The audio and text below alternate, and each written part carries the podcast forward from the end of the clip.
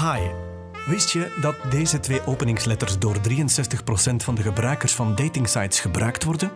Gebruik jij ook deze opener of liever iets creatiefs? Dat wil ik graag te weten komen in deze podcast. Ik nodig iedere week een gast uit en wil alles weten. De do's, de don'ts en alle geheimen van het swipe-milieu.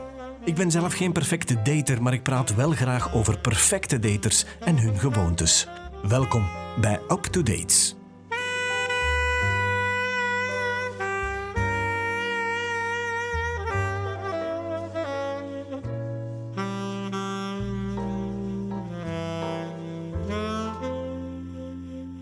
Dag Maritska, welkom in de studio. Ah, dag Luc. Merci. Je bent een hele bijzondere vrouw, dat zal blijken uit het interview. En je hebt een paar mooie conclusies die ik op het eind van de podcast samen met jou wil overlopen. Maar vertel eerst eens, hoe doe jij het vandaag in de coronatijden? Want we zijn nu april 2021, volop in de derde golf. Deed jij nog veel? Nee. Ik vind het alles behalve leuk om op date te gaan wanneer dat je constant met ehm, ja, restricties moet werken. Je mag niet dichter dan anderhalve meter. Je moet een mondmasker. Je moet oppassen dat je bijvoorbeeld geen tas of glas doorgeeft waar eh, dergelijke handen ontsmetten. Ik vind dat gewoon niet leuk. Als ik op date ga, dan wil ik daar ten volle van genieten. En ik wil zeker niet beperkt worden door al die regels. Dus ik ga liever niet op date dan wel, momenteel. Hoe ga je dan de dag van vandaag om met die huidhonger? Wel, ehm, het gaat al beter. Heel af en toe spreek ik af met een vriend of zo. En dat is dan meestal ook een alleenstaande vriend. En dan uh, zorgen wij dat die huidhonger wel weggaat. Maar kijk eens aan. maar dat is niet echt eten. Het is gewoon echt zuiver om die huidhonger eigenlijk uh, binnen de perken te kunnen houden. Wordt dat dan op voorhand heel duidelijk afgesproken met die vriend? Ja, die weet dat. Wauw. Er wordt gewoon vlak af gezegd van zeg, ik heb echt wel nood aan lichaamscontact. En dan, uh, dan is van oké, laat ons naar de Ardennen gaan of laat ons naar de zee gaan. En dan uh, daar een, uh, een nachtje overnachten en dan is dat opgelost. Hoe belangrijk is die eerlijkheid voor jou? Heel, heel erg belangrijk. Ik vind eerlijkheid zorgt ervoor dat er geen verwachtingen worden geschept die dan niet kunnen ingevuld worden. Dat er ook geen dingen misbegrepen worden. En dat is wel heel belangrijk voor mij. Kan jij jezelf een ervaren dater noemen? ik stel de vraag beleefd en open, hè? Ja, ik denk dat ik zo een beetje, ja, toch wel een, uh, een ster van specialist of zo heb ondertussen. Wil je met ons delen hoeveel dates jij hebt gehad ongeveer? Geen flauw idee. Weet je, uh, er is een aflevering geweest in Sex in the City waarbij dat een van de vrouwen een SOA op, oploopt. En uh, ze gaat naar de dokter en de dokter die wil dus dat ze opschrijft met welke mannen dat ze eigenlijk ja, seks heeft gehad in een bepaalde periode. En dat was zo een hilarische scène en ik heb mij daar kreupel mee gelachen. En ik dacht van, oh, ik ga dat ook doen. En dus bij haar kwamen er zo dingen op het lijstje van, ja, man van de supermarkt. Dus ja, ik ben daar ook aan begonnen eerlijkheidshalve moet ik zeggen dat ik veel erger was als, uh, als zij. En dat er bij mij ook zo'n dingen op het lijstje stonden als man van de supermarkt. Moet ik dat interpreteren als een verlanglijst van verschillende soorten mannen die jij wil veroveren? Ik wil geen mannen veroveren. Ik geniet gewoon van seks. Aha. Het is heel interessant om mensen te leren kennen. Vandaar ook dates. Want je kunt gewoon seks hebben en daarmee uit. Maar voor mij is ook het pakket rond wel belangrijk. Gewoon wie is die persoon? Hoe denkt hij? Wat voelt hij? Waar is hij mee bezig? Wanneer begin jij ermee om die man te ontdekken? Of hoe begin je ermee? Als je iemand leert kennen, dat kan op verschillende manieren gaan. Het kan gewoon zijn van dat je iemand leert kennen uh, wanneer dat je een brood gaat halen of dergelijke meer. En dan moet mijn interesse al gewekt worden. Ik zal zelf niet dadelijk de eerste stap zetten van ja, zeg gaan we op date. Dat doe ik meestal niet omdat ik nogal dominant overkom, denk ik dat het woord is. Dus en ik vind het heel belangrijk dat die persoon altijd de vrije keuze heeft of dat hij met mij op date wilt, ja of nee. Dus ik wacht meestal af. Is het via een datingsite of dergelijke meer, mag je veronderstellen dat die mensen wel degelijk uh, op date willen gaan. En dan, ja, dan loopt het wel wat soepelder en dan neem ik soms wel het initiatief. Wanneer leer je iemand kennen? Vanaf het eerste moment, de eerste zin, het eerste woord. Zo leer je iemand kennen. Elk, elk aspect dat die persoon doet of zegt, zorgt ervoor dat ik meer inzicht krijg in die persoon. Het lijkt wel alsof jij er een portie gevoel bij brengt. Alsof dat belangrijk is voor jou om te voelen. Uiteraard is dat belangrijk. Uh, seks draait niet enkel om de daad.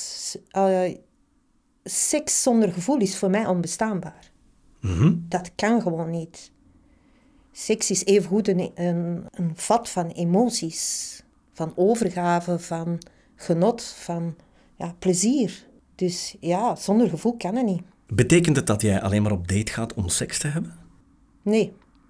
Wat is dan uiteindelijk het uh, ultieme doel voor jou? Ik ga op date om iemand te leren kennen om een fijne avond te hebben. En als ik een fijne avond heb, dan, ja, dan beland ik inderdaad wel, uh, wel in een bed. Maar uh, het eerste aspect is wel een fijne avond hebben.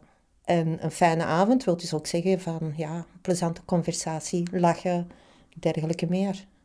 Misschien lekker eten, misschien een goede tas koffie. Maar er moet wel ergens een connectie zijn. Als er geen connectie is, dan is seks vrij plat. En gewoon een daad. Alsof dat je een tas koffie zit. Er komt heel duidelijk een stevige portie intuïtie bij kijken bij jou. Ervaar je soms dat andere partijen of dat de mannen waar je mee date, dat die dat ook hebben? Mm, soms, maar dat is uitzonderlijk. Word je dan soms eens niet kwaad op de mannen in het algemeen? Mm, nee, ik niet. Ik, niet. ik weet dat, dat veel vrouwen zich daar dan kwaad in maken of zo, maar nee, waarom zou ik boos worden op een man? Het is gewoon een verloren tijd en verloren energie. Het is absoluut absurd van, van u daar boos in te maken. Als een man jou niet bevalt of het klikt niet, sta op, draai om en ga naar buiten. Er zijn meer mannen in de wereld dan dat je denkt, dus waarom zouden dan daar kwaad op zijn? Maar je bent wel anders dan hele vele vrouwen, want heel veel vrouwen zijn kwaad op de mannen. De mannen zoeken alleen maar seks. Jij hebt heel duidelijk een andere visie. Ja, zeker. Ik denk niet dat mannen alleen maar naar seks uh, zoeken of dat daar zo echt een verschil in zit. Ik denk alleen dat de vrouw veel meer onderdrukt is door de maatschappij, waardoor dat zij zogenaamd niet de toestemming heeft om even goed te genieten van seks of om even goed te kunnen zeggen van ik wil seks. Ik denk dat dat, dat dat eigenlijk eerder het probleem is dan dat mannen altijd maar seks willen. Ik denk dat vrouwen evenveel seks willen. Ja, ja, dat weet ik niet, want ik ben een man. Hè. In welke mate ga jij om met die onderdrukking, zoals je zegt? Want het is een historisch feit, we kunnen daar urenlang over filosoferen. Mm. En dat is voor een stuk nog wel waar, maar hoe ga jij om met die onderdrukking? Het man-vrouw gegeven. Mm, ik heb in het verleden daar een vrij negatieve ervaring mee gehad. Dus tegenwoordig ben ik wel een beetje voorzichtiger op de werkvloer. Um, zodat ik niet dadelijk mijn seksleven uh, daar met iemand bespreek. Maar voor de rest ben ik daar vrij open over. Ik vind niet, uh, ik vind niet dat ik moet deelnemen aan die onderdrukking. Geef je mannen bepaalde waarschuwingen mee vooraleer ze jou de allereerste keer daten? Ja, bepaalde waarschuwingen. Laat me het even verduidelijken, Maritska. Je bent een bijzondere verschijning, je bent een charismatische verschijning. Dus ik kan me inbeelden dat jij de mannen in zekere zin al een portie informatie meegeeft voor ze jou ontmoeten. Let hiervoor op. Wel ja, mannen gaan soms lopen van mij omdat ik blijkbaar hen onzeker maak. Ik sta nogal stevig in mijn schoenen. Ik sta ook vrij recht en ik ben niet een poppenmieke dat je gewoon kunt uh, commanderen of dergelijke meer. Ik heb mijn eigen wil en dat is wel heel duidelijk. En ja, inderdaad, mannen kunnen daar niet altijd goed mee om. Betekent dat dan dat jij bepaalde kwaliteiten of waarden of hobby's hebt waar, waar veel mannen van terugschrikken? Ja, toch wel. Um, ik doe onder andere aan cosplay. En um, ik heb een beetje een uh, interesse, zal ik het zo noemen, in absurde kunst, die ik ook zelf maak. Dus ja, dat, uh, dat schrikt soms wel af. In welke maten wil jij dan de mannen waarschuwen? Waarvoor precies? Want het maakt jou net zo bijzonder en uniek, als ik het goed begrijp. Het maakt mij wel bijzonder en uniek, maar mensen kunnen niet altijd goed om met dingen die ze niet begrijpen. En dat stoot dikwijls af. Dus dat heeft niet dadelijk met mij persoonlijk te maken. Het heeft eerder te maken met dat de menselijke aard zo in elkaar zit. Dat dingen die dat ze niet kennen of niet kunnen begrijpen, of die daar echt compleet tegenovergesteld zijn dan dat ze zelf zijn, dat dat hen schrik inboezemt of dat hen eigenlijk een, in een boog rondje laat lopen. En ja, dat gebeurt bij mij regelmatig. Ik ben op zoek naar toch een bepaalde reden waarom ze effectief bang zouden moeten zijn van jou. Is het het onbekende? Is het iets onwetend of iets wat niet alledaags is wat hen afschrikt? Ik denk het. Ja, ik ben uh, geïnteresseerd in, in kunst, in het, uh, meer de absurde kunst en meer grellige kunst. Ik doe aan cosplay en ik ben ook heks. En gewoon het woord heks is dikwijls al genoeg om mensen de stapen op hun lijf te laten krijgen. Wauw. Wat is dat dan concreet? Wat betekent dat concreet, heks zijn? Heks zijn is voor mij een, manier van leven eigenlijk. Er is niks verkeerd mee, met heks zijn. Het is gewoon dat het ook weer een of ander stigma vanuit de sprookjes en dergelijke is. Heks zijn wil zeggen dat je verantwoordelijkheid neemt voor de daden die dat je doet. Een heks heeft uiteindelijk maar één regel. Doe wat je wilt, maar doe niemand kwaad. Want al wat je doet, komt in drievoud terug. Dus nee, hek zijn heeft niks met negativiteit te maken. Absoluut niet. Eerder positieve dingen. Maar doordat het zo, zo gestigmatiseerd is door sprookjes en dergelijke meer, ja, schrikken mensen daarvan terug. Ik heb een domme vraag. Heeft hek zijn te maken met jouw persoonlijkheid? Ja. In welke mate beïnvloedt jou dat? Ik ben heel intuïtief en ik volg mijn intuïtie eigenlijk altijd. Dus ook op dating. Um, als ik een slecht gevoel krijg, dat mijn intuïtie zo eh, begint te gillen, dan, dan ga ik niet op date met die man. Sowieso niet. Wat zijn de consequenties ervan? Voordelen, nadelen? Het is mijn bescherming. Ik heb in het verleden uiteraard ook wel uh, periodes gehad waarin dat ik dat niet deed dat ik niet mijn intuïtie volgde, alhoewel dat ik een vrij slecht gevoel kreeg. En als ik dan wel op date ging met die man, dan wist ik achteraf wel waarom dat mijn intuïtie aan het gillen was. Dan was er wel altijd iets waardoor dat je dacht van, oké, dit had ik echt niet moeten doen, want ik had moeten luisteren naar mijn intuïtie en niet op date gaan met die man. Ik hoor hier een magistrale gouden tip. Ja, volg je intuïtie. Krijg je een slecht gevoel? Ga niet op date. Heel simpel. Doe het niet. Het heeft uh, in het verleden mij ook wel beschermd. Ik heb zoiets met een, een, een, ja, een aantal dates gehad met een heel narcistische persoon. En in het begin kon die dat nog redelijk goed wegsteken. En na vier dagen kwam het, uh, kwam het dan toch boven. En ja, ik heb toen dadelijk uh, er de blok op gelegd. Zelfs nummer geblokkeerd, alles erop en eraan. Gewoon volledig gekapt met die persoon. Ik wist dat ik dat moest doen. Uh, gewoonweg mijn intuïtie zei ook van, doe dat. En ik ben blij dat ik het gedaan heb. Maritska, heb je ergens spijt van? Nee. Allee, tenminste niet op datingvlak. Hè? Uh, nee. Waarom? Gewoon simpelweg omdat elke date geeft je iets. Oké, als er seks bij het pas komt, dan, dan kan dat plezier zijn en dergelijke meer. Maar eigenlijk uit elke date leer je wel iets je leert met momenten een persoonlijkheid kennen die, waar dat je niet zo mee vertrouwd bent. Of je leert dat bepaalde mensen anders reageren op dingen die dat voor jou vanzelfsprekend zijn. Dus waarom zou ik spijt moeten hebben van een date? Ik kan jou een aantal voorbeelden geven. Ik heb verschillende discussies gehad over het feit dat je wel of niet vroeg, snel seks mag hebben. Je bent duidelijk iemand die een hele gezonde mening heeft over ja, dat hoort erbij, dat is een stukje van de natuur, maar ik kan me inbeelden dat heel veel mensen hier radicaal nee op zeggen. Oh ja, dat kan ik me voorstellen, maar ik ben niet zoals andere mensen. Uh, ik volg gewoon hetgeen wat er op dat moment mijn intuïtie zegt. En niet alleen mijn intuïtie, maar als ik op date ga, wil ik een fijne avond hebben. En met, ja, dikwijls hoort daar seks bij. Punt aan de lijn. Ik ga daar ook niet verder over, over uitweiden. Nee, ik ga er ook niet verder op in eigenlijk van is dit juist of is dit fout? Als ik daar een goed gevoel bij heb, hoe kan het dan fout zijn? Dat is gewoon voor mij de reden. Heb ik een goed gevoel, ja of nee? Heb je al wel eens fouten gemaakt waar je duidelijk iets uit geleerd hebt? Ja. Hoe kijk je daar nu op terug? Het was nodig van die fouten maken. Anders zou ik het niet geleerd hebben. Dat wil niet zeggen dat ik daarom spijt heb van die fout. Uiteraard maak je liever geen fouten, maar het is algemeen geweten dat je uit je fouten veel meer leert dan wanneer dat alles goed gaat. Betekent dat dan dat er toch nog een kans in zit dat jij de man van je leven gaat tegenkomen? ik denk dat die kans hoe langer hoe minder wordt, eerlijk gezegd. Ik ben ondertussen bijna 50 en ik heb zoiets van, hmm, als het al die jaren al niet gelukt is, waarom zou ik dan nu die man van mijn leven ineens tegenkomen?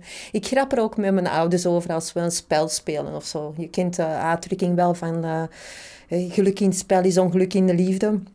Dus ehm, als ik ongeluk heb in het spel, zeg ik tegen mijn ouders dat ik uh, verwacht dat ze ervoor zorgen dat er een prins op een rode draak naast mijn auto staat wanneer dat ik naar huis ga. Een draak of een paard? Ik twijfel nu even. Is het draak of is het paard? Wel, de uitdrukking gaat over een prins op een wit paard, maar dat vind ik een beetje saai. En aangezien dat ik van draken hou en van rood hou, heb ik liever een prins op een, rood, uh, op een rode draak. Het lijkt wel alsof jij er een feest van maakt. Probeer dat. Is dat belangrijk voor jou, dat plezier hebben? Is dat niet belangrijk voor iedereen? Het hmm. leven is al saai genoeg. Ik zou weer al de voorbeelden van die discussies kunnen aanhalen, maar je hebt hier duidelijk weer een gouden tip. Het leven is al saai genoeg. Dus als, als het kan, maak gewoon plezier. Mhm. En is dat met seks, is dat met daten, is dat met Lego-blokjes? Je m'en fous. Maak gewoon plezier. Dat is echt heel belangrijk. Heb je al wel eens gekke dingen gedaan? Wanneer niet? Ja, ja, ja, inderdaad, gekke dingen. Hoe belangrijk is het om discreet te blijven in eender welke situatie? Heel belangrijk.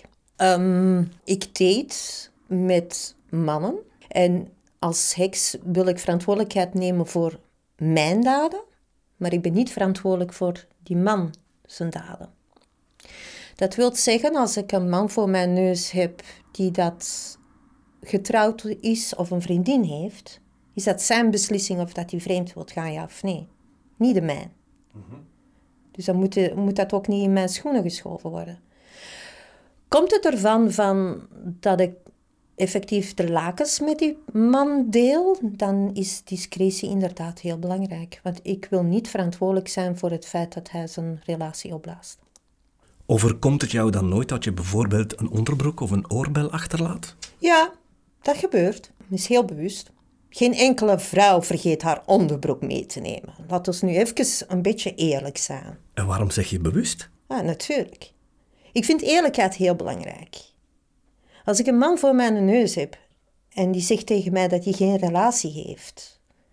Een date is altijd een, iets met een open einde. Je weet nooit waar dat het naartoe gaat. Mhm.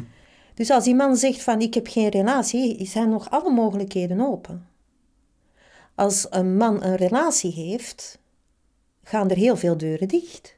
Ja, ik ben mee. Nu, op zich is dat niet erg. Als ik dat op voorhand weet. Dan kan ik nog altijd zeggen van, hmm, nee, dit ga ik niet doen, maar ik ga mezelf pijn doen. Of, oh ja, oké, je ziet er leuk uit. Als hij zijn vriendin wil uh, bedriegen of zijn vrouw wil bedriegen, is dat zijn zaak, niet die van mij. En ik wil gewoon een leuke avond. Ja. Dus eerlijkheid is heel belangrijk. Als ik dan uiteindelijk met een man meega die daar op voorhand heeft gezegd van kijk, ik heb geen relatie. En je komt in dat appartement of in dat huis en je ziet een trouwfoto staan. Of je merkt dat de kleerkast wel degelijk half en half is of dergelijke meer. Ja, dan laat ik een onderbroek achter. Oh, nu zie ik de link. Ja, nu zie ik de link. Zuiver uit wraak. Hij had evengoed seks met mij kunnen hebben als hij eerlijk had geweest. Ik word niet graag bedrogen. Geen enkele vrouw wordt graag bedrogen. Dus we komen eigenlijk terug op het feit dat we gezegd hebben bij de aanvang: wees altijd open en eerlijk, want Ja. dit zou een leugenachtige man wel eens kunnen overkomen. Ja, zeker. In eerdere podcasts hadden we het al over: het komt altijd uit. Is dat ook jouw ervaring? Nee, Oeps. nee, het komt niet altijd uit. En wat doe je dan? Behalve de onderbroek en de oorbel achterlaten? Het komt niet altijd aan. Gewoon zwijgen, heel discreet en zwijgen. Ik kan perfect naast een man in een restaurant zitten op een, een een of ander event of weet ik veel wat, waar dat ik seks mee heb gehad zonder dat iemand het weet. Niemand gaat het aan mij zien. En dat is een vorm van discretie. Daar moet je uiteraard mee om kunnen. Maar je wist dat het niet verder ging, dus moet je achteraf niet onnozel gaan doen en dan een beetje een scène gaan maken zodat zijn vriendin of zijn vrouw erachter kan komen. Het zal je maar overkomen, je ontmoet die man terug en zijn partner is erbij. Zijn Ja, vrouw is is, erbij. gebeurd. Is het waar? Ja, Oei, en toen? Ja, niks. Die vrouw heeft nooit geweten. Die man had er meer last mee als ik. Dat is een van die momenten dat je heel discreet bent geweest. Ja, uiteraard. Ik heb bijna nog alle telefoonnummers van wie dan ook, maar ik zal nooit eh, zeggen van ja, zeg, weet je nog? Of zo van die insinuaties. Of die man aanraken. Want aanraking is eigenlijk meestal het aspect waarop dat overspel uitkomt. Als je seks hebt gehad, ga je de personal space dat iedereen heeft, ga je daar iets kleiner in maken. En dat is meestal het, iets waardoor dat je ziet dat we mensen seks hebben gehad. Maar ik raak zelden mensen aan. En dat doe ik dus ook niet met eh ex-bedgenoten, om het zo maar te zeggen. Dat is alweer een fantastische tip. Heb je zo een eh, gouden tip om iets niet te doen? We hebben het al gehad over de do's. Heb je zo een eh, belangrijke in de andere richting, een stevige don't? Don't do this, doe dit niet. Bijvoorbeeld je stapt terug in een relatie die stuk Nee. gegaan is. Nee, daar geloof ik niet in. Ik geloof niet in tweede kansen. Mijn overtuiging is dat als een relatie is afgebroken en je stapt achteraf, al is dat na tien jaar, terug in die relatie, je gaat terug dezelfde ehm, fouten maken. Je gaat terug dezelfde mankementen in je relatie terugvinden. En die relatie is teruggedoemd om, om opnieuw op de klippen te lopen. Het heeft geen enkel nut om dat dan twee, drie, vier keren uit te stellen. Je moet erdoor. Je kunt er beter in één keer doorgaan. Dan heb je tenminste een paar jaar gewonnen. Want het leven is veel te kort om, om in een relatie te zitten die je niet wilt. Of in een relatie die dat geen toekomst heeft. Erdoor moeten gaan, bedoel je dan de pijn? Uiteraard. Zelfs al, zelfs al ben je zelf de persoon die dat de relatie afblaast of eh, opblaast, je bent wel verbonden geweest met die persoon. En al ben je de initiatiefnemer om de relatie te eindigen, dan nog is er pijn. Hoe ga jij daar vandaag, na die vele ervaringen, mee om? Wel, als ik een relatie heb gehad en die springt af, dan ga ik heel het appartement rond. En alles wat dat van die man is, wordt weggehaald, in vuilzakken gestoken en dadelijk naar het containerpark gestuurd. En verandering van kussens. Heel belangrijk. Omdat ehm, een hoofdkussen eh, de geur opneemt van die persoon. En onbewust ga je daaraan denken en je gaat veel minder goed slapen. Dus als de relatie eindigt, heb je nieuwe hoofdkussens nodig. Het lijkt erop dat jij een heel duidelijk zicht hebt op het verschil tussen daten, seks en liefde. Ja, dat is ook zo. Liefde, eh, liefde is mooi en lelijk. Je moet een kat een kat noemen. Als je verliefd bent, heb je evenveel pijn dan dat je daar gelukkig van bent. Terwijl dat daten over het algemeen eerder de positieve kant is. Een date kan tegenslagen, ja oké. Dan ben je een uurtje of twee uurtjes van, van je leven kwijt aan een date waar dat niks is uitgehaald. Maar in vergelijking is dat een heel ander soort van investering. En seks, seks kan gekoppeld worden aan liefde. Ik denk dat iedereen wel weet dat als je seks hebt met de persoon waar dat je van houdt, dat die seks helemaal anders is en ook helemaal anders aanvoelt dan dat je seks hebt met iemand die dat je gewoon graag hebt, waar dat je een klik mee hebt. Dat is een groot verschil. Dus het, seks kan gekoppeld worden aan allebei. Dus oké, één lijn is misschien niet meer toegankelijk voor mij, maar de tweede wel. Dus waarom zou ik stoppen met daten en seks te hebben? Uh, omdat, het, uh, Omdat ik niet meer de liefde van mijn leven uh, ga tegenkomen. Dat is gewoon compleet absurd. Bestaat er voor jou een verschil tussen seks bij vrouwen en seks bij mannen? Ik heb het over de ervaring. Casual dating is, is voor vrouwen eigenlijk veel moeilijker dan voor mannen. Ik heb daar lang over nagedacht, maar als je seks hebt, bij een man gebeurt alles buiten het lichaam. Bij een vrouw gebeurt het in haar lichaam. Voor een vrouw, als een man penetreert, er is maar één ding dat nog dichter kan zijn dan seks. En dat is een zwangerschap. En daarom is het ook veel moeilijker voor vrouwen, want vrouwen gaan veel sneller een connectie maken met een man of gevoelens ontwikkelen met een man waar dat ze seks mee hebben gehad. Dus uh, dat lijkt me vrij logisch. En als, ja, ik, ik ben me daar heel erg bewust van, dus ik gebruik dat ook wel een beetje om mezelf te beschermen. In dat opzicht van als ik uh, een date heb gehad en seks heb gehad met die man. En het ziet er naar uit dat het toch wel eens een tweede keer of misschien iets meer kan worden. Dan stel ik heel duidelijk uh, de regel tegen die man van kijk, ik wil je de komende 14 dagen niet horen of niet zien. Mm Want dat is ongeveer de tijd die dat ik nodig heb om die connectie terug te verbreken. Als ik dat niet doe, kan ik geen tweede keer seks hebben met die man. Zo simpel is het. Zou het kunnen dat dat bij iedereen zo is, maar dat we er heel onbewust mee omgaan? Uiteraard kan dat zijn, dat dat voor iedereen zo is. Ik, ik, ik denk er...